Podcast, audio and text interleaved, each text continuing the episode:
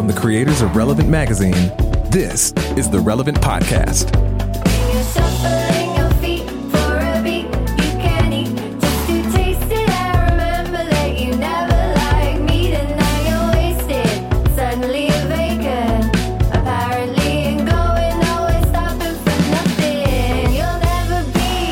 Friday, May 11th, 2018, and it's the Relevant Podcast. I'm your host, Cameron Strang, and here with me in our Orlando studios, Andre Henry. Yo, Over there on the ones and twos, our, our illustrious producer, my brother, Chandler Strang. Hello. On the Skype line from Loverland, Virginia, Jesse Carey. Hello, hello. And all the way from Nashville, Tennessee, author, speaker, podcaster, our newest cast member, Annie F. Downs. Hi, gents. Good morning. All right, this is it. It's week two of two episodes, so uh, another one in the can. If you didn't, uh, if you're a normal kind of Friday night downloader, go check your feed. There's a Wednesday show waiting for you as well. Uh, we're, we're in the grand experiment this month. We are uh, feeling out, going to two shows a week, and so far so good. We've Yeah. we've enjoyed it. The response has been good. The sponsors like it. More content for you guys. Um, Yeah, in yeah, fact, we And let, let me give this teaser for Friday's show. which is the Tune one in for Andy Mineo. Oh, Stay Wednesday for the show- Lighthouse Wednesday, takes. Wednesday show. Oh, Say it for again. Wednesday, well, for, for Wednesday show. S- Tune in. Tune in for Andy Mineo. Yeah, Stay yeah. for the Lighthouse takes. They get hot. We did. We, Lighthouse we broke down uh, Donald Glover, Kanye, and lighthouses. And lighthouses. all the issues. We went All deep. the Feels pertinent, about right burning for us. cultural conversations.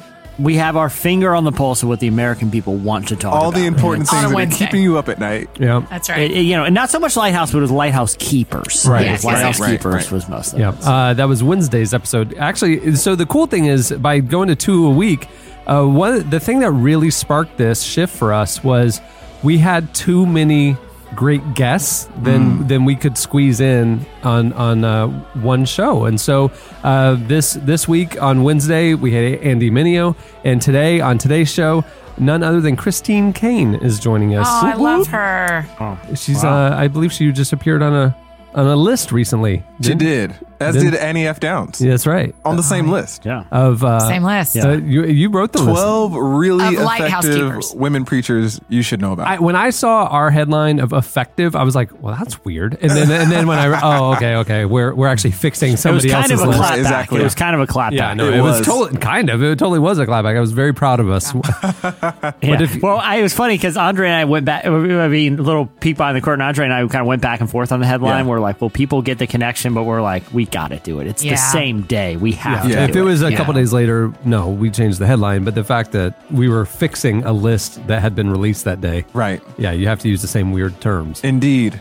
There you Oh, go. oh, can, can I tell before we get? I know we got a lot to get to today, but I have a I have a story that um, something that happened to me that has been on my mind, and I just want to just get it off my chest. If that's cool. Just get it off your chest, buddy. That's why we're here. this weekend I'm driving back into my neighborhood from running some errands, and uh, all, by the side of the curb I see a gigantic pile of garbage, but it looks like there's cool stuff in there. Like these people are moving and just they don't even have it in bags; they just shoved it out on the curb, you know.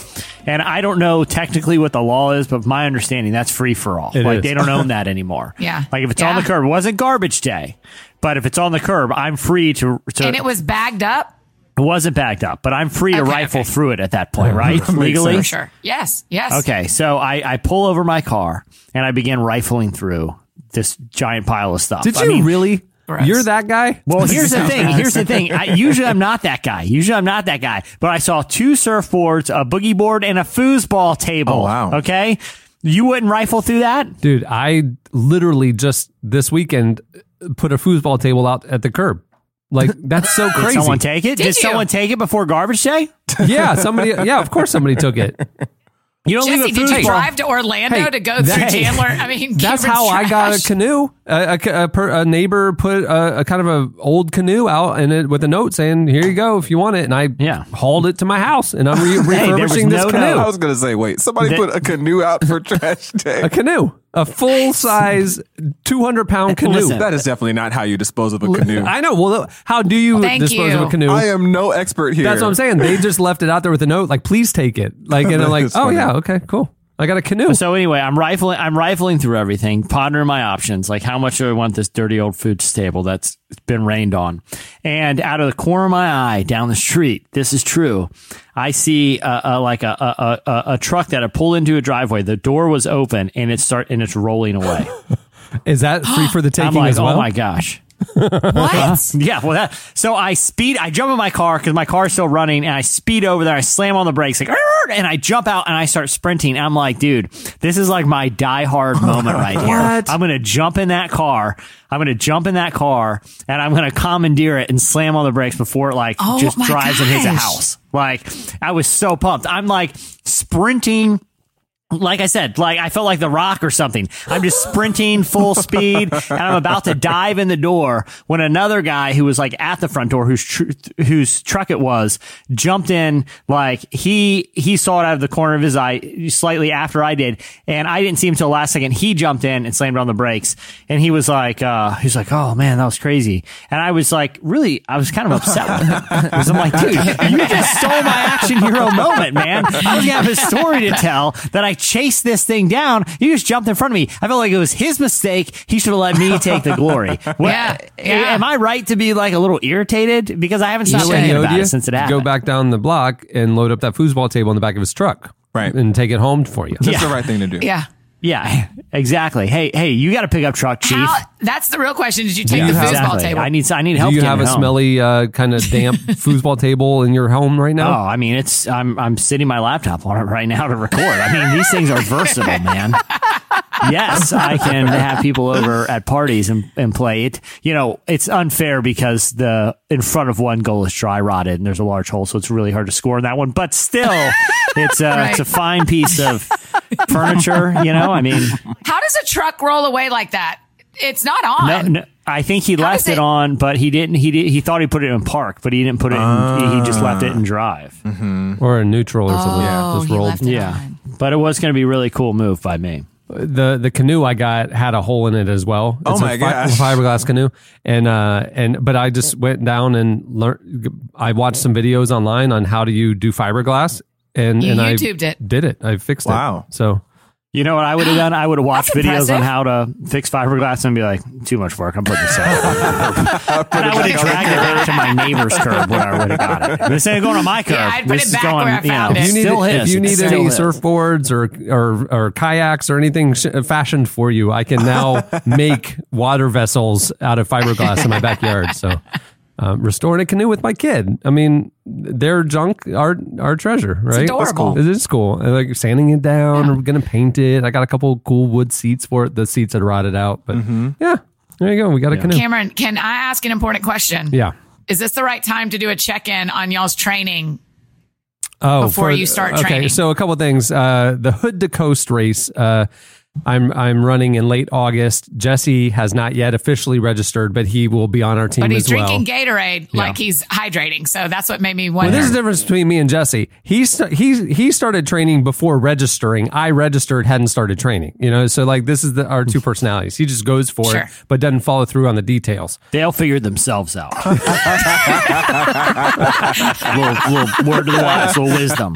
Uh, so so the Hood to Coast race is uh, okay. So I've been saying off the top of my head because in my head I'm I'm running with Team World Vision and it and we are trying to raise money for clean water for South Sudan. And so each member of the team, um, each of the, it's a 200 mile race from Mount Hood to the coast, and it goes over 24 hours. And, Oh my and like you run through the night, you have this team, you're in a van, you take turns, like it's a relay race. And um, Andre, you, you won't even believe the rest of the story when you hear how Cameron's not training. Well, they, well, they, I, I, I thought because of World Vision in my head, uh, Seattle, you know, it's Uh-huh. not Seattle. Mount Hood is Portland. The whole thing's in Portland. So I'm Oh. glad I didn't book my tickets.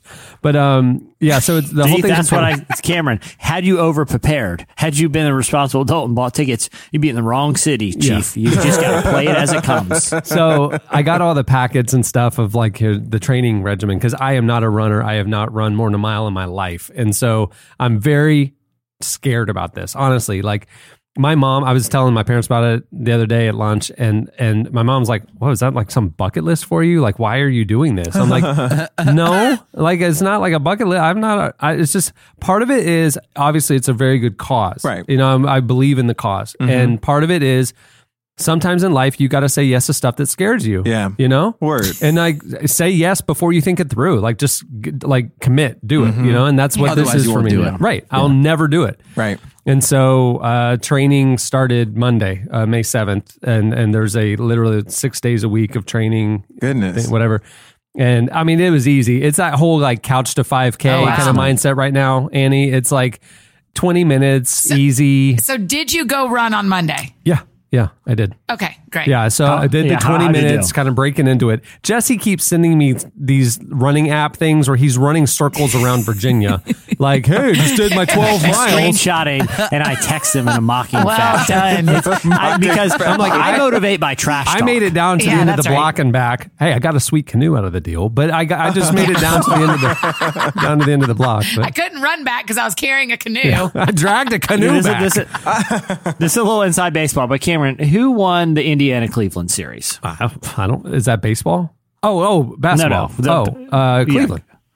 And it was because of the performance of LeBron James. Now, solely, if he didn't have yeah. Lance Stephenson in his face, irritating the heck out of them the whole game, talking trash, Right. Do you think he? They they might not have won. They weren't playing well. Cameron, I am your Lance Stephenson right now. I am in your Lance- grill. I'm blowing in your ear. I'm trying to get in there. Oh. Don't- do less of that. Do less of that. I I I get it. I, I see what you're doing. I it, it it's gonna work. It's gonna work. It's gonna just because you're annoying me so much right now and leaving me in the dust. that is like Hey, there was a there was a point in that Cleveland Indiana series where LeBron James went up for a dunk. Lance Stephenson had no play on the ball, so he just went and slapped the top of LeBron's head as hard as he can I in an saw it. effort to rub off his hair plugs. and, and LeBron came down and was literally. Did you see this play, Cameron? I went on Twitter to make sure uh, like I was the only one who noticed this, and Twitter was talking about No. it. And the rest of the series, I, I'm look. LeBron is a superhuman, but his one weakness is that patchy hair he's got, and I think I think. Lance literally rubbed out some hair plugs. Oh That's the Oh my level I need to get. I need to be for you, Cameron. Yeah. I need to be that annoying in order just to really get your glad you competitive fire training. going. I yeah I did. I mean it's I'm one really of those things of that you, bud. it's crawl walk run and if you don't take the first step you won't ever run right. So it's like I I took and the, the, first training step. starts that slow. The training starts like a couch to 5K. Well, the one there's they gave there's two two training regimens. One's intermediate to the race, and one's Yeah. beginner to the race. The intermediate day one, you're three and a half miles. That's your you know Goodness. it, beginner day one. literally, actually, this is true. Um, day day uh, day two was 20 minutes easy. It said easy. Just get out there for 20 minutes. Day two, day one just had an X on it. Like. Just, Oh. just psych yourself up. Just think about it. Yeah, honestly, the beginner one, like on Monday, Day one is just wrap your brain Around around, what's gonna happen. around that you are starting. I appreciated training. it. Day, day, day, day four just says day four. That one just says nah. you don't have to. So, uh, b- Oh, hey, pretty soon, you, Cameron. I'm I proud want- of you. uh, we're not going to talk about this too much for the next three months. I mean, you know, a lot of people run; it's not a big deal. But w- Jesse and I are doing this for a good cause, and so we'll give you guys updates uh, as it gets closer and ways maybe you I can. do care though. I really Yeah. care about your survival well, my mom, my mom, she's like, "Well, this that just sounds dumb and painful. Like, why would you do that?" And I'm like, Mm. "I'm just, you know, I'm, I don't know. It's just one of those things I want to do." And she's like, "You know, well, the problem is the elevation." She goes, "You remember when you were a child, you had bronchial asthma?" She goes, Oh wow. She's like, w- when where does the race start? Uh, and I- Well, it's on Mount Hood at six thousand foot elevation. Oh, goodness. You start at six thousand feet and you run down, but it's not like a down all the way down. You kind of go up and down, up and down. Mm-hmm, it's, you know, the mm-hmm. Portland terrain. She goes, you cannot prepare for that. Like in running here in Florida at Yeah. 20 feet above sea level, your lungs will not be prepared for that. Yeah, even like mm. an experienced runner here would have a lot of problems. Problems. Yeah. Right. Wow. Yes. Yeah. Mom And and, then she's like- the same thoughts. I don't. I don't believe. I don't believe. your I know, that's what I'm saying. I put I'm Mount like, you're Hood, my- I put Mount Hood on my dream board, and I just, I dream just am board. visioning it into. But my mother is literally That's- going, I'm Oprah you, style. you could die. Like, why would you do this? Like, you hmm. can't, you cannot prepare for this. Is I'm there- like, thanks for the positive affirmation She and belief in me. all the time, though. Is there any way that you could simulate that at all? Like, I don't know. I think they have Yeah. those like mask I things bet at that the you gym, can. yeah, you could wear a mask. Yeah. They, I, I saw somebody training. I saw footage of some athlete training, and he was running like on a treadmill, and he had some sort of mask over his face. It wasn't an oxygen mask. Yeah. It wasn't plugged in anything. It was just like to deprive of oxygen. You know what I mean? Yeah. And like builds Strengthen up your, your lung lungs, stamina yeah. or something. I don't know. Mm-hmm.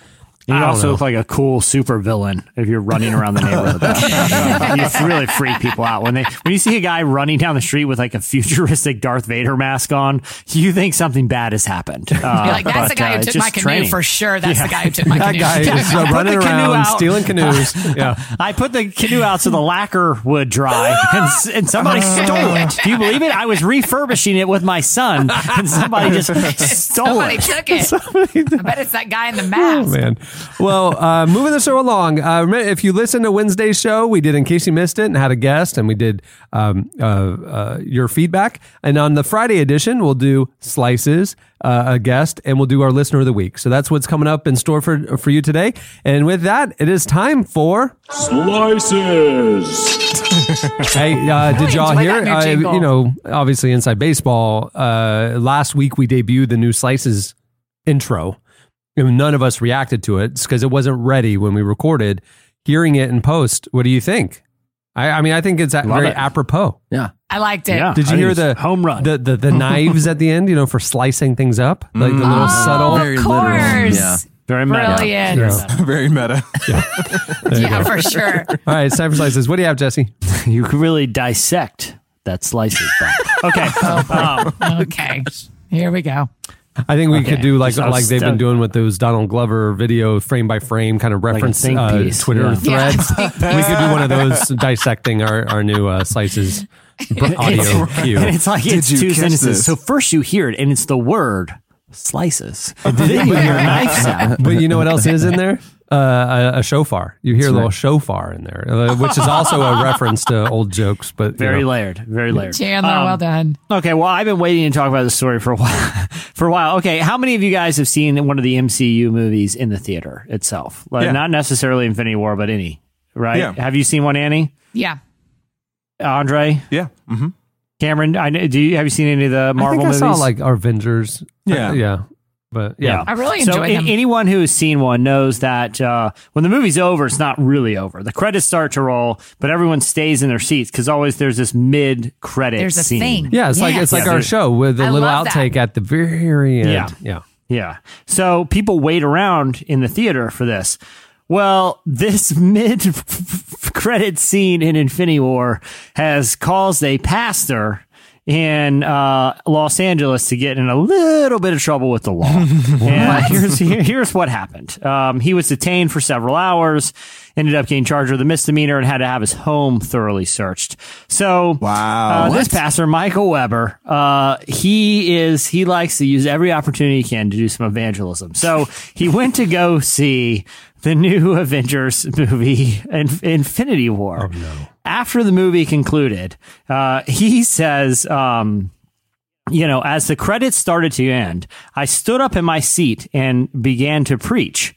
The unusual part about this particular night, these are his words, was that every other time I've stood up to preach in theaters, the lights would come up as the credits began.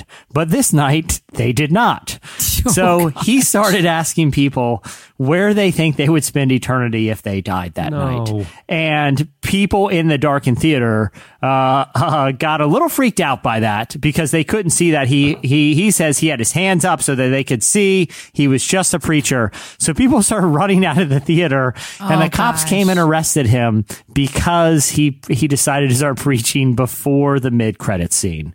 Um, he he he feels bad about the whole situation uh, and said That he's learned a good lesson. Yeah, exactly. It's just seeing like I get his heart in the whole thing, but but even if the lights were up, even if the lights were up, I don't know that's the most effective. No. Yeah. You know, No, that's not what people want to It's hear. not. It's off-putting. It makes Christians look bad. Come hmm. on, y'all. yeah. Yeah. Does he Yeah. say? I'm sorry if you said this. I don't remember it though. But does he say? Is that what he always does af- after every movie? Apparently, so Yeah. I don't know those how many people Weird go to your time. with Michael Weber. He's one of If those anything, the most effective places to preach like this are like at, at places like the when people are walking into concerts or where the people want to go have fun. Right. That's when you yell at them about a very heavy message. Yeah, Like, that's right. where you get the biggest reception. The one, so uh, the, those ones, I I understand conceptually that the fundamentalist street preachers feel like the people attending this event are you know secular or they're not hmm. they're not living for the Lord if they're here now. Yeah. You know what I'm saying? Like hmm. leaving a rock concert or downtown at two in the morning clubbing hmm. that kind of stuff. That that I get that. Yeah, but there's some logic there. Why are you yelling at me coming out of the soccer game? You know, like I know what you guys doing there's a there. lot of there's a lot of Christians at that soccer game. Like you, you can't assume that all soccer fans are needing to Are be yelled at. Yeah, yeah, but yeah. Anyway, Yeah, I, I, yeah, it's not. I, I don't think this is like news to any of our listeners, but it's not the most effective. But especially after a movie, you know what I mean? Like, especially a movie he had, he wanted to see the movie. Yeah, he was he like excited watched about the movie, but just part of the movie going for him. Like for other people, it's like oh, I got to get popcorn. You know, I always get goobers at the theater. That's my thing. It's not going to the movies if I don't get goobers. For this guy, it's like it's not really going to the movies if I don't stand up and yell at everybody. Can you imagine he sends a text out to all his buddies like, "Hey, let's go on Sunday at noon," and they're all like, "Oh crap, he wants us to go to the movies." hey guys, the new Fast and Furious is coming out. Can't wait to see it. Oh, sorry, Mike, got plans tonight. exactly. They He, like, see him at the theater. I thought you guys had plans. It's opening night. hey, what theater are you in, Mike? I just want to make sure. you know. I'm in So, lesson learned. Lesson learned for any up and coming evangelists out there. Choose your lane. Choose your spots. Choose you your know. wisely. all right, what do you have, Andre? Well, um, do you remember Bill Hader's character on SNL when he would uh, come on Weekend Update? Stefon? Yeah, yeah. Stefon, yes, Yeah, I he- love him. And he always was like, "This this year's hottest club is," which I actually think my impression's That's pretty good. really- yeah, that's pretty that was good. actually I really just surprised good. myself. Um, Yeah. yeah. and he's always got some weird place where they're doing. So this is kind of a story where it's that kind of thing that happens, but completely in the wrong scenario. So Oh, great. Israeli Prime Minister Benjamin Netanyahu recently offended the Japanese Prime Minister Shinzo Abe when he had a dessert served to the Japanese Prime Minister in a shoe. Uh, what? Yes, the two were at Netanyahu's home for a fancy dinner catered by an Israeli celebrity chef who served up a chocolate praline kind of dessert in what appeared to be two pairs of men's black dress shoes. Now, for clarification, the shoes are not real. They were metal sculptures by an international artist named Tom Dixon, who's a big deal. Like his Oh, stuff has appeared cool. in museums and stuff. So these are high quality pieces of art, but they were not impressive to the Japanese dignitaries at the dinner because you understand, like in Japanese culture, oh, they don't even Oh, allow don't shoes yeah. in the house, much less on the table to Oh, what a to, mis- to eat misstep. out of. I wonder if it was like a like a social commentary thing by the chef and the I you know like I that seems like such a strange bowl to Yeah, choose. what's a weird thing to do? That's so strange. Which they pointed out, they were like, "There's no culture in the world where that would be someone would allow Where shoes someone on a wants to dinner eat out of a table." shoe. right. Right, right. I think it's just the hipster food thing going too far. Yes. Like, it- like Yeah. it's not cool to serve an ice cream sundae in a half a banana bowl anymore. you know, I mean, that used to be the standard of novelty bowls. Okay. like, like, oh, dude, check this out. This is an actual banana that my banana splits in. It just looks like a big half a banana. Like, you know, it's, it's, it's the whole like absurd food trend. It, okay. Honestly, what this is, it's like a Portlandia sketch. Right? It's like Yeah. the hipster chef that they hired to Yeah. make this dress food. Like in his mind, he's just doing something really cool. Yeah, You know? yeah. And he does Yeah. not see but this is this is a Portlandia sketch come to life. Yeah. It, it really Right. is. That's so funny. yeah, That's super great. I wouldn't enjoy that either. yeah. We all knew that this was going to go too far, like the hipster food trend thing, and here it is. Yeah. I, Here's I'll the say this though, in his defense, I will say there is nothing funnier than that coffee mug that's shaped like a big toilet. I don't know if you guys have seen it. I don't know if you've seen it, but it's like a ceramic toilet, you know, Yeah. with a coffee mug handle on the side. And when you see someone take a sip out of it, It is hilarious. Like it's it's like if you I, I don't I'm not like you know a comedy expert, but I think it's the funniest mug you can own is the mini toilet mug. Okay, so I interestingly, I we have a coffee bar here at the office, and and a couple years ago, I went online to buy some nice mugs, you know, for just so we have a lot of a variety, different personality, you know, and and you can everybody kind of gravitate to their favorite mugs, whatever. So I went on Amazon, I was just buying a wide variety of high quality mugs, and I found the the toilet mug. And I was like, well, we got to get the toilet mug. You know, no question. That has to be in the mix. So I ordered it. It was like, oh, it's only like five ninety nine. Wow, this is great. It's a good ah. good deal on the toilet mug. Yeah. And it shows, and it comes in the mail, and it was the size of a shot glass. It was like a little, oh. like a little. no, you got they, they ripped you off. They, ripped was me like off. the they never espresso said this is miniature. Wow. The picture looked like a mug. I mean, and I, you know, so we have a shot glass of a toilet if you want one. They set That's you up. I'm offended that you didn't show that to me when I was there two weeks ago. It's- here's your here's your Annie, beverage. look at this. This is funny. Yeah, Someone it's at got to be Christmas, full mug size. yeah, someone at Christmas gave me a mug that is a donut with a hole in the middle, which is hilarious to look at, but stirring and drinking out of it is impossible because it's a circle. It's a donut. Mm-hmm. You can't stir. You can't do anything. So it just, it, I should just set it by the tiny toilet because you can't actually use this. it. Here's a real story. Somebody gave uh, me and my wife one time mugs for Christmas um, that are I don't I have no idea from some probably fancy store and probably paid a lot of money for them that look like the, it's so it's a mug and it has like a mitten like a ceramic mitten and you put your hand in the mitten and you hold your mug to drink your cocoa out of. Oh, so they cute. gave us these these glasses and they poured us hot cocoa and they're like here let's use them there's a reason that the, the, the handle of the coffee mug is like extended Oh, out because ceramic it's super super hot. So Ah. literally you stick your hand in there and it's and it's like a game of like uh, who can hold the hot the the, the boiling hot mug the it's longest burning on without both sides, blistering isn't it? their hands exactly it's, Yeah. it's sticking your hand into a tiny ceramic onion uh, oven is what it is Oh my god ceramic onion that would be a good mug too That's a great mug. Let's create that one. That would be good. That's funny. All right, what do you have, Annie? Okay, so after I was in Orlando a few weeks ago, this will just give you a, a blink into my mind. I was thinking about the roller coasters and thinking about the amusement parks y'all have and which ones I would like to go to next time. And I started doing some Googling, some, you know, conspiracy theory stuff. And there is a roller coaster in Japan at the theme park in Osaka, the Universal Studios called the Flying Dinosaur. And last week, one of the cars, like one of the sets of cars, got stopped upside down where the people were actually horizontal to the ground. They were sideways to the ground and they were stuck up there for two hours. Can you imagine hanging upside down on a, on the track for two hours? I don't know how the blood didn't rush to all their heads and make them all sick. and how did it take two hours to get like a ladder up there you know what I mean Well, it was all the way. It was all the way up. 64, let's see, two carriages, each with 32 passengers got stuck, leaving the passengers horizontally facing the ground. Wow. And some were suspended closer. There was another car that was stuck. Oh. So that, and then only a year ago, this exact same thing happened at this same, on the same um, roller coaster at the same park, but they stopped it on purpose because a kid, like a little, little kid got out into the area where you're not supposed to be when roller coasters are going by. So they had to like, "Er," stop it. And they left a car dangling at the top. So don't ride the flying dinosaur in Japan. At uh, Universal uh, stu- uh, Islands of Adventure here in Orlando, they have, uh, I think they say it's like the world's tallest, completely vertical incline, right? So it's 90 degrees. I mean, it is a straight up. That's how you go up, and then, you know, you go flying all over after that. Do you go?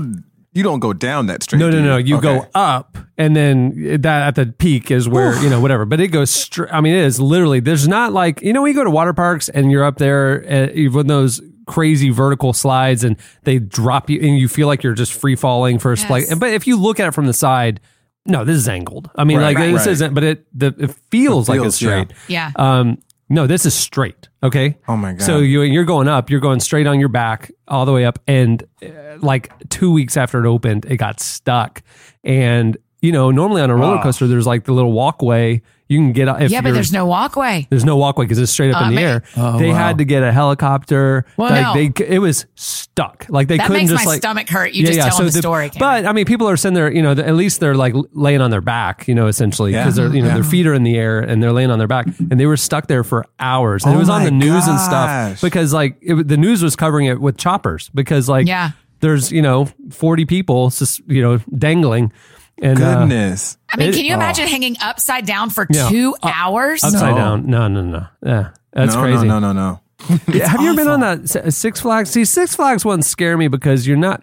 Six Flags to me is one step above the county fair. You know, some of those rides are Oh, like. that's not true. Which Six Flags are we talking about? I'm talking about specifically the Atlanta one. Ah, I knew it. Six Flags over Georgia. I, it's just Hey, like Kay Cameron, to be fair, let's say us. state fair. Don't let's say at state, us. State fair, fair, right? county fair. Okay, you know, you're Andre, did you grow up going to Six I Flags over in did Georgia every too? summer season pass. I yeah, did- what time? What? Where did you grow up in Atlanta? I don't know that. I grew up in Stone Mountain. Um, Come so on, right at out- Marietta. We were neighbors. What? See, there you We go. were probably sitting on those roller coasters saying, "Now go ahead and bash our hometown No, no, no, roller no. I'm coasters, and saying, we will come in there- hot after that." There Cameron." was, I've only been. I mean, back then, uh, Orlando didn't really have roller coasters, you know, and and so if we wanted as teenagers roller coasters, we would road trip up to Atlanta and go to Six Flags. Um, I think I went during college, and there was a new ride. It was a like a. I think it was Batman or Superman ride, Uh-huh. and you It's strap yourself in, Yep. and then they go like you're flying. Oh, wait, know what saying? that's Superman. Yeah, it's like oh, sorry, sorry, sorry. You're Yeah. right. you you're strap in standing up, and then the whole thing turns Yeah. completely sideways, and you're flying around Yeah, with your harness. They got that at SeaWorld now too. Do they really? Yeah, the manta ray or And something. I like just that. remember, like, I don't get scared on roller coasters, but I just remember go, when that thing started, and I'm going, oh, you're staring straight at the ground. I Yeah. mean, you're I just love it. Yeah, you're and your whole I body's just love dangling. That's my favorite kind. yeah, and I'm just going like, I mean, other roller coasters, like if it goes bad, at least you're sitting down. So you know, like, like Yeah. there's no real Yeah. danger. This, if that bolt gave way, You're, you're done. Yeah, Bye. that's, that's true. That's Yeah. it. You're done. And Yeah. like, I, it's like real fear. Like I'm really going. I am putting all of my faith in that bolt right Yeah. now. And uh, yeah, yeah. I have a real, real fear of roller coasters. really, Really? Yes, I'm. I've. Did you ride them in it at Six I Flags? did, but I had a little trick. First off, I can't see anything without my glasses, so that's the first thing I'm doing Oh. is taking those things Good. off. Right. Super blurry, and I sing the entire time. Interesting. Oh, that's adorable. What do you Just to think? calm yourself. You- hey, and I'll say this, Andre, you sound like you're pretty fun to ride roller coasters with. yeah, yeah, sign me up. I'll sit by that guy. so. I sing the entire so time just to wha- calm myself down. What about like Space Mountain or whatever, where it's completely dark? Uh, Well, okay, so Space Mountain was not scary for me. Yeah, I, I when when Bush I live near like Busch Gardens, Williamsburg, and like the uh, the big story here when it happened was they had this roller coaster. I think it made national news, but it was called Apollo's Chariot. And for to open it, they were like, "Man, what's a cool publicity thing?" And they're like, "Who looks like a Greek god like Apollo?" So they hired Fabio. Uh, you guys know Fabio, the, Yes, the romance, Yeah. I the romance uh, novel model to come because he looks like a Greek god and set him front row on the first ride ever of Apollo's chariot. He came back and his face was covered in blood because on the first right. ride he hit a goose mid flight and it bloodied him. Oh, Yeah, there's a video Yeah. of it. I remember that. Yeah.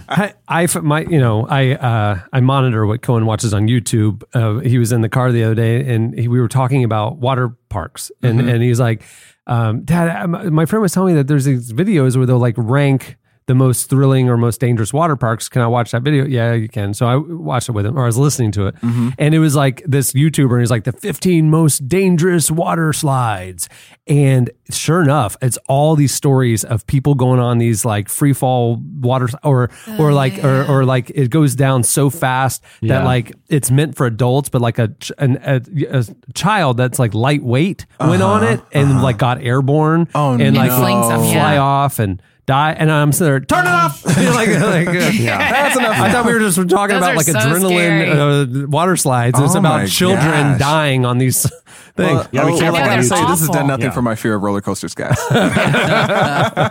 So, but did you do? So you did all of them back at um, Six Flags, Andre? I didn't do all of them, but I but I would like I got on the Mind Bender and which was later Yeah, called for the sure. Riddler.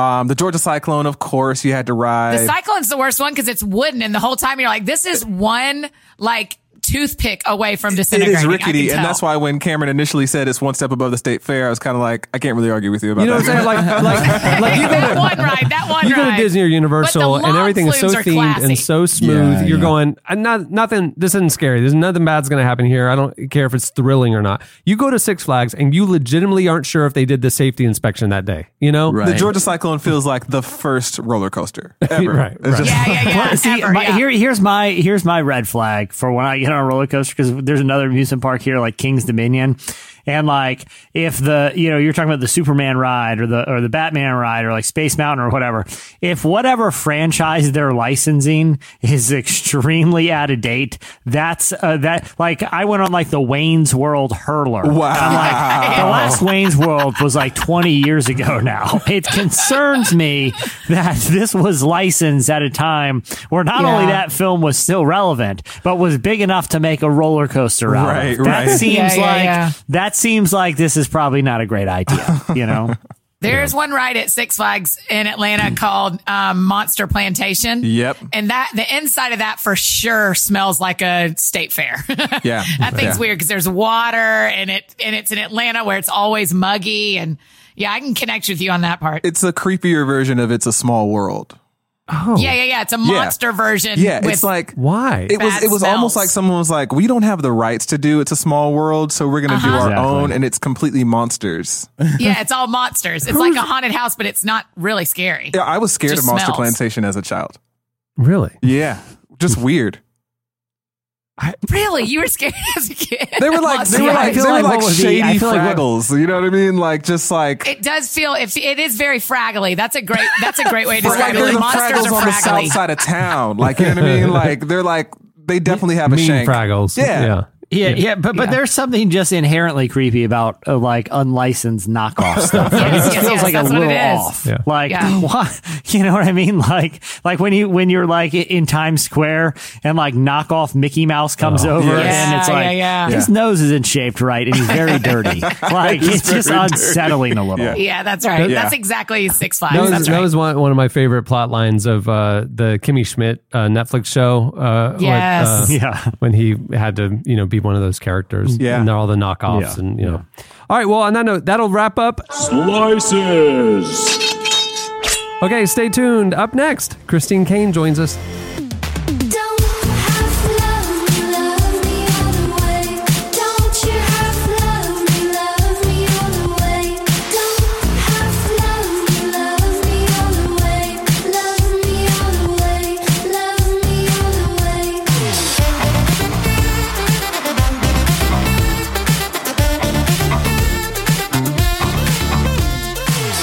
Listening to Elohim. The song is Half Love. At the beginning of the podcast, you heard Alaska, Alaska with Meat Eater. Well, this week's episode is brought to you by ZipRecruiter. Every business needs great people and a better way to find them. ZipRecruiter knew there was a smarter way, so they built a platform that finds the right job candidates for you. ZipRecruiter learns what you're looking for, identifies people with the right experience, and invites them to apply for your job. In fact, 80% of employers who post a job on ZipRecruiter get a quality candidate through the site in just one day. And ZipRecruiter doesn't stop there. They even spotlight the strongest applications you receive so you never miss a great match. The right candidates are out there. ZipRecruiter is how you find them. Right now, relevant podcast listeners can try ZipRecruiter for free. That's right, free. Just go to ziprecruiter.com slash relevant. That's ziprecruiter.com slash relevant. One more time, ziprecruiter.com slash relevant. ZipRecruiter, the smartest way to hire. Christine Caine is a speaker and founder of the groups A21, which fights modern day slavery around the world, and Propel Women. She's also the best selling author of several books, including her latest, Unexpected Leave Fear Behind, Move Forward in Faith, Embrace the Adventure. She's she's busy. Yes. She does a lot. yeah, Yeah. yeah, she doesn't play. And on top of all that, she's one of my favorite oh, yeah. teachers and preachers. She's, so amazing. She's Really amazing. is. Yeah. Yeah. Especially the way that she gifted. brings all those things together. You know, like she's not, I mean, she is totally a social justice activist, right? Activist, right? Like, 100%. And I mean, the, she's a non, she's the leader of a non governmental organization, a, a couple of them, right? Right.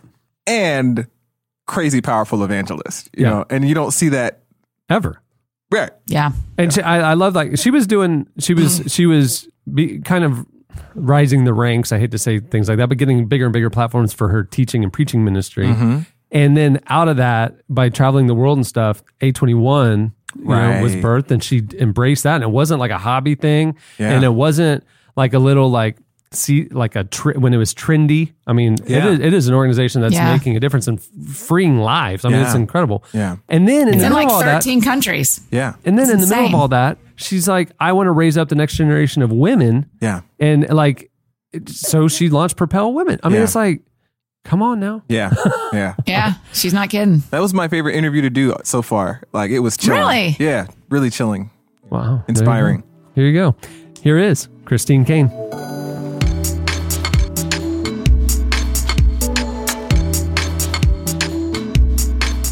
So unexpected talks about the fear of change and the unknown, and I'm wondering, wondering what inspired you to write the book.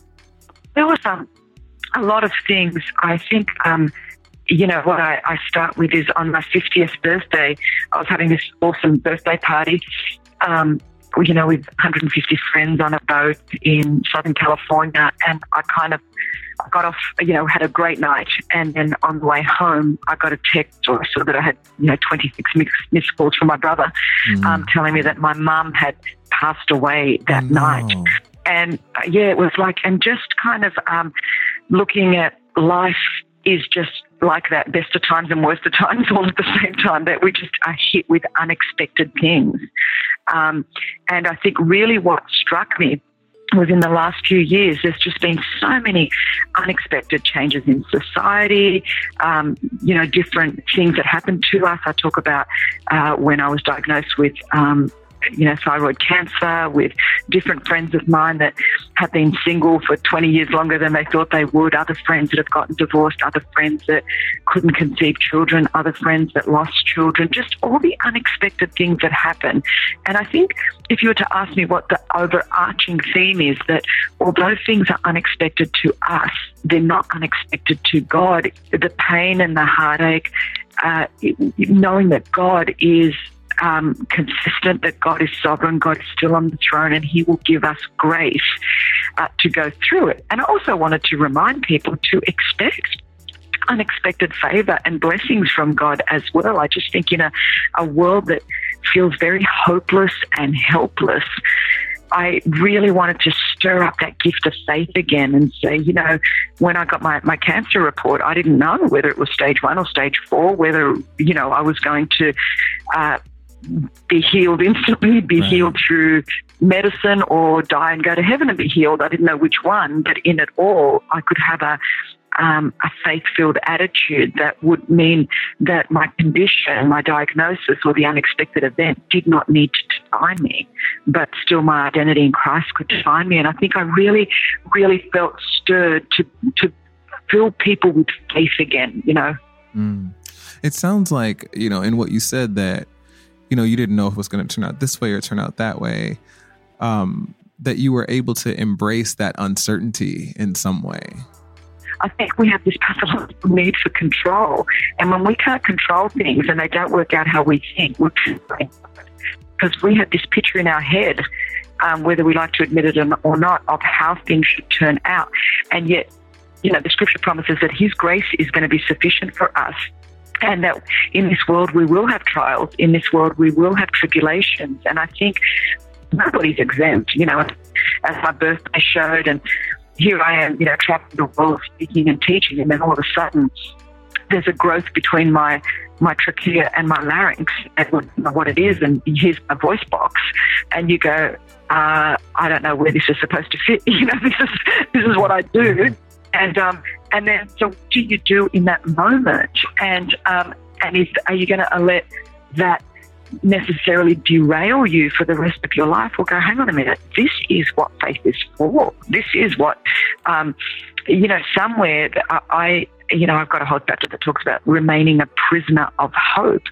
And so I really go there because it's like, look, none of us can control the future. We don't know what's going to happen economically, politically, morally, socially. There's so much you know, you open your news feed every day and there's a, a terrorist attack or pain or suffering or a natural disaster somewhere in the world and it's relentless. And we all have access to that information all the time and we can either complain about it or understand this is the world in which we live and that's not going to change. So how can we become better at navigating all of um, the, the challenges and the trials and the disappointments and actually having faith in the midst of it. I think that's what, you know, Paul talks about that so much in the New Testament. And we see the whole Hebrews 11 book of faith. Look, they didn't inherit the promise and yet they died in faith. Would we be a generation of believers um, that would do the same? That would say, you know, against all hope, in hope, I'm still going to believe no matter, yes, I got this cancer diagnosis. Yes, my mother, you know, shock, just passed away. Yes, maybe I'm single and I expected to be married. Maybe I'm divorced and I thought I'd be married forever. Maybe I can't have kids and I thought that I could. Maybe I thought this was going to be my dream destiny. But I think instead of, we seem to be responding in one of two ways. We're either getting very cynical and saying, well, God's not faithful. And um, I don't think that should be the response. I think it needs to be, hang on a minute, this is my moment um, to operate in faith, just like all of the faith heroes in Hebrews 11. Um, I think this is a chance for the church to to rise up and and be faith filled. You know, for a long time, um, people thought, well, you know, you're just a happy clappy Christian. You're just happy when everything's going well. And I'm like, well, no, I've, I've had my fair share. I, I've experienced abuse for 12 years. You know, I found out I was adopted at 33. I've gone through cancer and surgery. Um, I've had my share of disappointments. One big chapter I talk about is the pain of betrayal when, you know, close friends. Um, uh, that chapter seems to be resonating with a lot of people. Just, um, just the betrayal and, and not understanding like what happened, you know, and I think so much of that is going on and we see a lot of that in the social media world. Well, could we be Hebrews 11 Christians um, in the midst of this world of disappointment and pain and suffering that we're living in? Because I think um, our testimony is at stake. I really do. Yeah. It sounds like in what you said that, you know, you talk about being a prisoner of hope. And in mentioning that, you know, you mentioned all of these really difficult things to face, you know, in life and society and all of that. And sometimes it seems like people think that to be hopeful, you need to kind of, you know, just not think about those things, just kind of push those things to the side and ignore them and try to think happy thoughts, you know, like you said, happy, clappy Christian kind of thing. So how, how do how how do, how do you think that people can look those things in the face and still um, have hope and and trust in God in the midst of those things? Well, hopefully, um, that's that's what I'm gonna I've unpacked in the book because that is um, that really is my modus operandi as a, a Christian. I'm very hopeful and faith filled, um, but I'm certainly not. Uh, a prosperity gospel preacher, you know, that everything has to be great and God's going to give you a whole lot of stuff. And, and I think sometimes people looking from the outside can think that, but then that I think, wow, I, I've been very, um, uh, um, you know, pain and suffering, loss and grief have been a huge part of my journey. But I think when you keep your eyes fixed on Jesus, and I think that's why in Hebrews chapter 12 it says fixing our eyes on Jesus. He's the author and the finisher.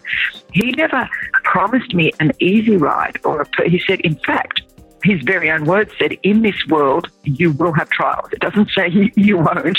Um, and so I, I really wanted to write a book that would sort of look at the hyper faith movement that sort of says, you know, if you're really in faith, nothing bad's ever going to happen. And if something bad happens, that means something's wrong with your faith. Well, that's just erroneous teaching. Faith is not calling those things that um, are as though they are not. So it's not going, I'm not sick, I don't have cancer, I don't have cancer when you've been diagnosed with cancer.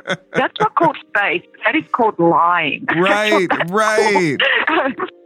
that is called lying. And so, you know, I kind of have looked at that tradition and went, no, no, that's not that's not helping anybody. But faith is calling those things that are not as though they are. So what I did was stood on verses of scripture about healing and the promises of God. And while I was walking through a cancer journey, I was calling forth the thing that wasn't, which is healing, as though it was. And so that's a very big difference to saying, I don't have cancer, it's under the blood. It didn't exist. I wasn't abused, it's under the blood. I mean, that's all called lying. And I think that's where we have um, misinterpreted some of the faith story, you know, and you go, wow, that's, that's really sad. And that has hurt a lot of people. But then what people have done in reaction to that is almost thrown faith out the window and said, well, you know, let's just accept suffering and pain and this is just how it is. Whereas I'm going, no, no, no. In the midst of it, again, for hope, you can still be full of hope because your hope is actually in who Jesus is and in your understanding. And that's really, it's a book about trust and it's a book about understanding the character and nature of God. That Psalm 119 says that God is good and hmm. God does good. And, you know, for me, my reading of Romans 8.28 is that even when bad things happen, God doesn't call bad things good, but he can work even those bad things together mm. for our good and for his glory. And I've seen that in my life. I mean, you know, here I go from 12 years of abuse, and because I did not assume a, the mentality and live in bitterness and unforgiveness all of my life, the, the blood of Jesus, it, it doesn't give you amnesia. It doesn't mean your past didn't happen, but Yeah. it gives you a life beyond your past. And so now, you know, all that pain and suffering from my past, we are now rescuing literally hundreds of women and children out of sex trafficking every year, you know, received the Mother Teresa Award for Social Justice. Like none of that would have happened if I still lived in, in defeat and bitterness and negativity. So I want to see people come out of as cynical, but there seems to be a lot of cynicism out there, you know, and I'm like, we don't need to get cynical. Um, we don't need to pretend that faith doesn't is not an active force because it is active. Um, but it's just there's no the only guarantee. Look, even if you get healed from your sickness, we're all going to die one day. Right. And so I got, you know, I got healed through medicine, uh, through surgery of um, cancer.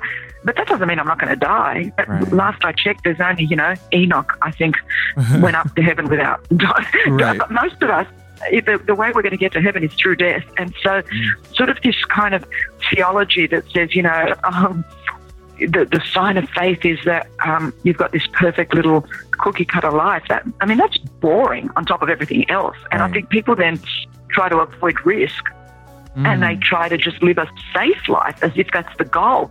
And I'm like, no way. Life is a daring adventure, Yeah. and you've got to take risk. And that, that's what faith is. Faith is all about risk and it's all about trust. And so I want people to trust God even when they're betrayed by people, even when they're disappointed by people, even when they're let down by themselves, they let themselves down, and even when circumstances with great pain can, can hurt us. Um, I think despite that, we fix our eyes on Jesus. And uh, there is no way I could rescue the victims of human trafficking if I didn't have a higher perspective um, of Jesus and who he is. You know, I mean, the, the cases of what people do to children would just devastate me. I would lose all hope that we could actually make a difference. Um, and I tell stories of survivors that are hope filled. And, you know, I just think. Um, I want to encourage people to to risk again, to have faith again, despite disappointment, despite pain, despite betrayal.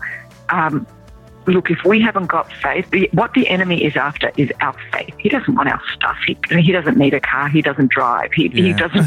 you know, he doesn't need a house to live in. Right. So sometimes we go, "Oh, the enemy wants to attack my things." I'm like, "Oh, honey, he couldn't care.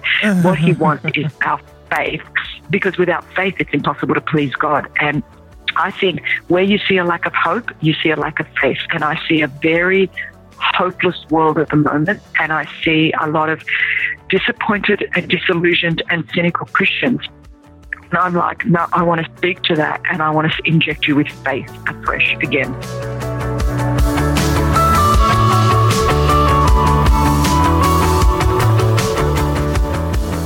That was Christine Caine. Stay tuned up next, our listener of the week. It's not just me. I know you're feeling the same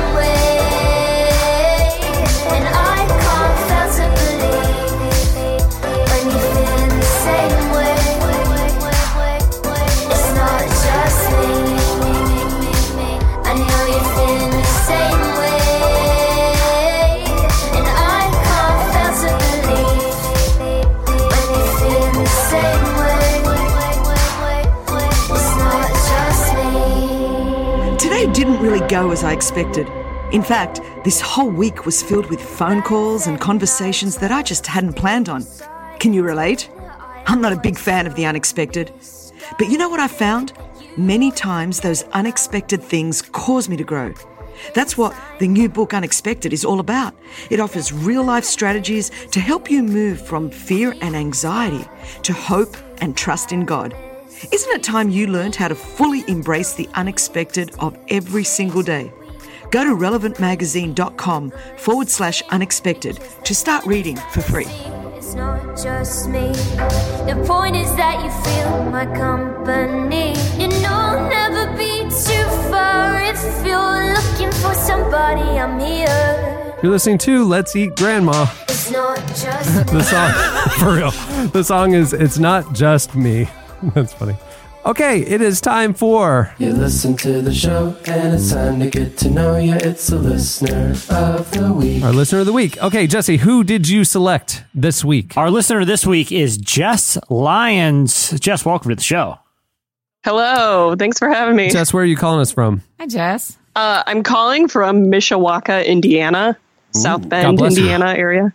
South Bend. I love that place. Yeah, it's a good place. Why? Why? Why do you love that place, Annie? I have some friends that there's a great church there that my friends all go to, and I went and watched Georgia beat Notre Dame in the fall, and I loved it. It, hmm. it sounds like if Pawnee, Indiana, from Parks and Rec would be a real place, it would be this place. Jess, how Yeah. close is your hometown Yeah. to Pawnee in Parks and Rec? It's pretty close. We have a, a parks department head whose name is Leslie. Oh, and wow. So How do you, Oh, how do you know? How do you know that? I mean, like, in South Bend. I don't know the head of our parks department in my city. How I do- don't either. I don't know. yeah. It, our kind of our city is like booming, and it there's been a lot of advancements in the last couple of years. So it's it's exciting. We've got Notre Dame here. I work at a Christian college here. There's a lot oh, going Oh, on. do you work at so, Bethel? Isn't isn't Notre I Dame? work at Bethel, isn't yeah. Notre Dame a Yeah. Christian college? Uh, yes, I work at a small Christian college. That was the distinctive. Notre Dame you, is not okay, small. I got a question. You work at a small Christian college in the town Yep. Uh, that Notre Dame is in. Like to me, Right. this is like the camp across the lake scenario, where you're like the gritty camp of like outcasts, and across the lake is like the rich kids, Yeah. who are playing pranks on you all the time. Yeah. Are you are you engaging in any sort of like underdog prank war with Notre Dame at all? I wish. I wish I was that clever. I'm just not. I think some of our students are. There's some crossover, and Well, you you need to, you need Jess. Here's the thing: if you engage in that type of uh, shenanigan, we will definitely have you on for an update. Yeah, or give us a call back. Okay. Even if even if you're in the municipal jail there in what's your city called? Mishawaka. Yeah, wherever it is. If if you if Yeah. you end up in jail there, we'd still like a call because we need to know how it went down. And if you taught All right. those snobs over at Notre, Notre Dame, who's boss? You know, that's what we want. okay, I'll tell. The Georgia Bulldogs Pompous did. gold helmets and just strutting all I'm over telling you, town. it was so fun watching Georgia win that game. It was Hey, the best. uh, Jesse, why uh, why did you choose Jess? What are her three facts that caught your eye? Okay. Um, oh, all right, Jess. I really want to dig into number one. Uh, Okay. I, I mean, all three, but I'm really curious of how this uh, transpired. The one and only Dave Ramsey attended your bachelorette party. Oh, wow. Yes. Was that like an we could just do accountability the whole partner thing? segment on that. I think.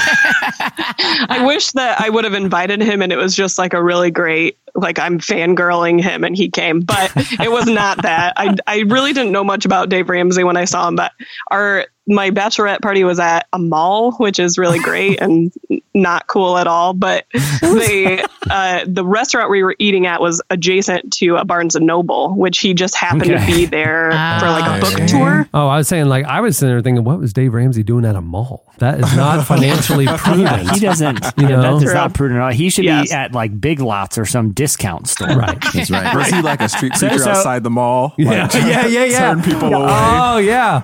Oh, that's Yeah. funny. So like, okay, so all right, just real quick. So you're at your bachelor. Yes. Does Dave Ramsey? Does anyone? How do you? Who there recognizes Dave Ramsey in your bachelorette wha- party? one of my bridesmaids we're sitting out the area we were sitting out is it's a strange kind of setup but it was like the restaurant was actually in this pathway through the mall and Okay. this group started congregating out into this kind of common area where there was a stage set up and everybody was just kind of following him. And one of my bridesmaids said, That's Dave Ramsey. He changed my life. He saved my marriage and starts flipping out about him. Oh and gosh. so she ran to her car and got a book and tried to get it signed. And we were all just sitting there having flat top grill, watching the madness unfold. And I didn't really know what was happening, but it was a weird situation to celebrate, you know, nuptials and stuff. Annie, You, you said you said try to get it signed. Did Dave Ramsey not sign the book? It was it was chaos. I have never seen. I mean, it felt like rock star status. Oh. So many Yeah. people very excited to see him, and and this was like 2010, 2011. So not, not many celebrities Ramsey. visit your town, huh? not many. That's correct. Also, how do you know what he looks Uh, like? uh, ranking hometown. Where does this rank on your list of hometown celebrity encounters? yeah, we, we it's a little uh, Bible hub here too. I mean, we've got many Christian colleges around here, so Dave Ramsey is is pretty much pretty much it. So, so let, let me I, here. I'm going to rank the, who I assume are the three biggest celebrities in your town. Who's ever Or that- visited? that- that- that are that are always there. no, or no, no. visit? That could possibly visit. Can I rank them for? Yes. And let me know how accurate Sure. this is, Jess. Okay. This is this is this is Indiana Heartland country. Uh, n- n- number one, Sean Astin, solely because of his role in Rudy, the film Oh, Rudy. oh, yeah, if you don't okay. love Notre Dame. for Yeah. sure. Okay. Yes. Uh, number two, Dave Ramsey. Number three, Larry Bird. How close Yes. am I? You're very close. And Sean Astin is true because of his role on Stranger Things as well, which is supposed to be in Indiana. So Oh, it is? he, I he's, that. he's a it's supposed to be in hero. Indiana. Yeah. Indiana, Oh, he- really? yeah, I didn't people of. Indiana just Yeah. love him. Um, and Larry Bird, Larry Bird, people love him there, Yep. right? Yeah. We just had somebody told me last night that they accidentally ran into him on a street one time and it was like the highlight of their life. Yeah, forgive me for not knowing. Is he from South Bend? Pacers. Uh, he, he's he the, played he's for the the hick from French Lick. I thought he. I thought he played um for Boston. yeah, he did But- uh, yeah, but- professionally, but, he's from French, French Lick, Indiana. And uh, Got and then Famously. and then uh, you know as an executive went back to the Pacers, kind of going home. Yeah. Uh, Andy Thank F. you. Downs, do Okay. you have any stories related to uh, Dave Ramsey? I do. I just went to Vegas with his daughter. that is true. So You can tell so her. We also were had a few celebrity encounters for her where people were like, "Wait, you're Rachel Cruz. What are you doing here?" Yeah, this go, this literally goes against every single Serious. thing People I've are learned always from you. From you. What are you doing? and her cash envelope, y'all are going to love this. Her cash envelope kept falling out and when we were at the craps table. And finally I was like, Rachel, you have to put that in your purse. You're going to get robbed. Wow. Yeah, That's, That yeah. just- They have these great things called credit cards that are very secure. Maybe you should introduce Right. her to them. yeah, yeah. Um, No, no, no. Instead, Okay. a cash all envelope. right, Jess. So you work at a college. So I'm uh, assuming you're pretty well Yep. read, but yet it says here that your favorite author is Charles Dickens, but you've never read a Charles Dickens book. Where does Charles Dickens? Where does your love for Charles Dickens come from? I'm Yeah, hoping it's because you do like a great impression or something. Oh no, I won't. I won't give you impression of that Charles joy. Dickens. I I heard that that before, be? so I'm not going to go down that route. Uh, Charles, Pretend, okay, Probably for the you're you're you're a greedy like oil magnet, and I'm Tiny Tim, and it's Christmas Eve, and I'm very hungry. Go. this is the scenario. Good. Uh, no, I cannot do any and I broke impressions. my one crutch that I own. Oh my God. Charles Dickens was a weird obsession when I was a little kid. I had a like I read a lot, like most kids, I guess. Well, maybe not most, but I was one who read a lot. And then uh, for some reason, I got really hooked on Charles Dickens biographies, and I would only check them out for like a long period of time and Oh, go to the love it. library and just get as many as I could find. Which I was surprised Oh. that there were so many, and they would start like holding them for me because I knew they knew I was the kid who would just want to read these weird Charles Dickens biographies and uh, to this day, I've like tried to open Great Expectations because I hear it's so good, or Tale of Two Cities, and I still haven't read them. So What do we not know about Charles Dickens that we should know? What's the most interesting thing Yeah. you've learned in all your biography readings? Uh, I mean, I feel like most people know it, but everything he's written is kind of based off of his life. He was really poor, lived in a family of lots of kids. Um, there was like, Is he Tiny Tim in the Christmas Carol? I was gonna say Uh, these biographies sound like a real I mean, bummer. yeah, like the Bob Cratchit is, uh, from what I understand, kind of like his father, like working really hard and, uh, yeah, for not very much What- reward. what- why would you need to read many biographies telling the same Right. information? I mean, gotta I mean, different aren't you seeing like ninety-eight percent of uh, overlap? Uh, you know, from biography Yeah. to biography. I don't Yeah. know. I, that's a great question for my eight year old self. There was a pop up biography. I remember at one point, which I was really fascinated with. Yeah, well, So- that's a new medium. That's a new experience. Yeah, but that seems pretty depressing if you're learning about a like a like a broke kid at the turn of the century. That you know, Right. that that seems like a really bummer pop up. Okay, finally, Jess. I'm just thinking like if you're the illustrator, like, hey, sweet, I got a new job for you. What do you got to? Oh, you're doing a pop up Charles Dickens biography. And she's like, oh man, that's a real Wait, drag. wait, like a pop up Charles Dickens book? No, no, no. A Charles no. Dickens biography. Oh. Yep. Yeah, Jesse, I when you started why. that conversation with the about the, I thought you were like a boss talking to the illustrator, and then you called him Sweetie, and it switched for me to like, Did oh, you must be sweetie? talking New to. scenario. Uh, no, I I said, think oh, sweet. No, I said, oh, sweet. Oh, I was like, oh, it's now this this theater of the minds is taking me to a family scene. It does help to know, Yeah. like, if the information you're getting is accurate, though. Like, you can corroborate between different sources. Yeah, between the biographies. Yeah, I, I do know. I do know a lot of people argue with me when I bring up Charles Dickens trivia at a party. So it's good to have the multiple. Jess can be Jess can be your really fun friend next time. All right. What's the third fact? Finally, uh, you once spent 24 hours in a Chick Fil A parking lot in a tent in January. Yes. a very cold time of year. Uh, Oh, I know what this is about, Jess. I'm I assuming it was too. for an opening, but I hope it was for another reason. Um, but but why did you do it, and what was your the reward for this feat? Yes, I'm glad that it's not that surprising that this could happen. Every time I tell students this, they think it's the weirdest thing. But yeah, in college, I grew up well, in we Arkansas. We didn't say it wasn't weird. We just said we knew why you did it. Okay, Jess. That's fine. different. That's fine. Uh, yeah, I grew up in Arkansas, and so I was home for Christmas. Uh, I went to school up here and was home for Christmas, and had some friends who would literally uh, do tours of Chick Fil A openings, and so they would like chart them out on a map and go to them and camp out for a whole night so that they could be the first in line and get free Chick fil A for a year. And so I joined them on one, like a lot of college kids probably would do. And so we mm-hmm. slept in a parking lot in January. It wasn't that bad because it was Arkansas and got Chick fil A all night. There was a DJ. We slept in this awesome, like, kind of hotel like tent. And yeah, it was a great time. So, did you? Uh, how how many people get the free Chick Fil A for a year? The first hundred in line when it opens at 6 a.m. or something Oh, the next wow. morning. In every single restaurant. Yeah. Like every single one they open, Cameron. Yeah. It's like a it- it's like a gift card, yeah, right? but but you have to like road trip to them. Yeah.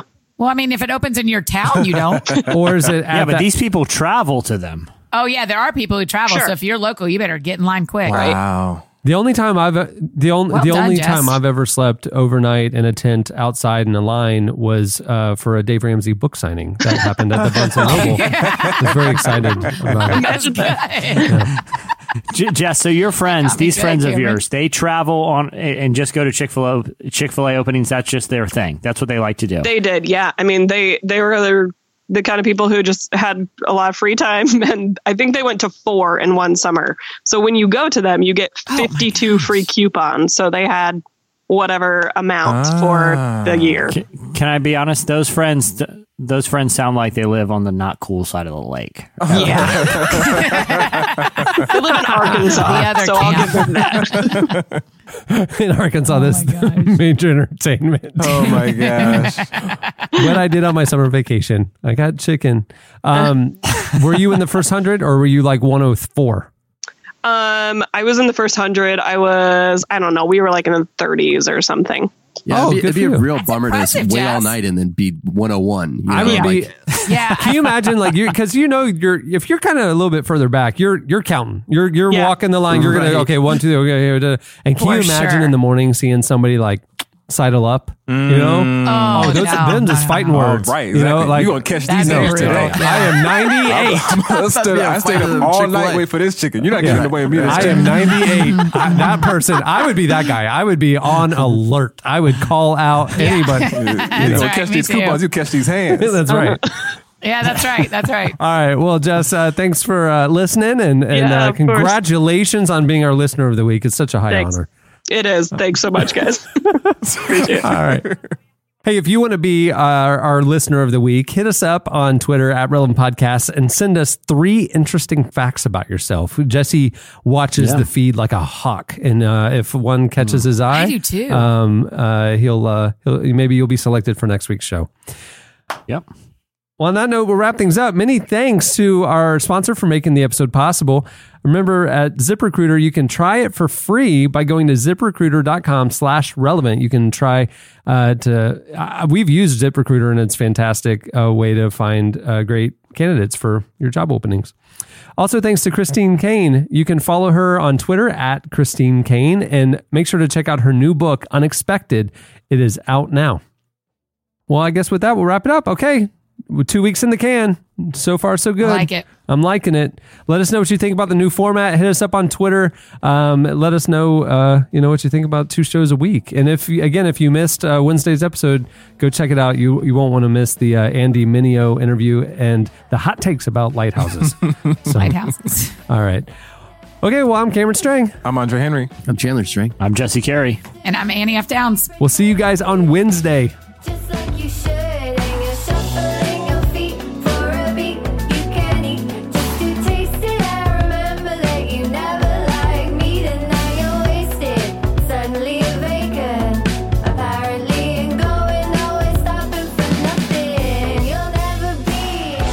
For listening to the Relevant Podcast. If you like what you heard, be sure to leave us a review on iTunes.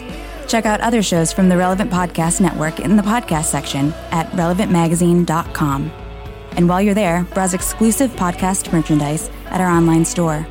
Make sure to subscribe to Relevant Magazine. Info is available at relevantmagazine.com forward slash subscribe.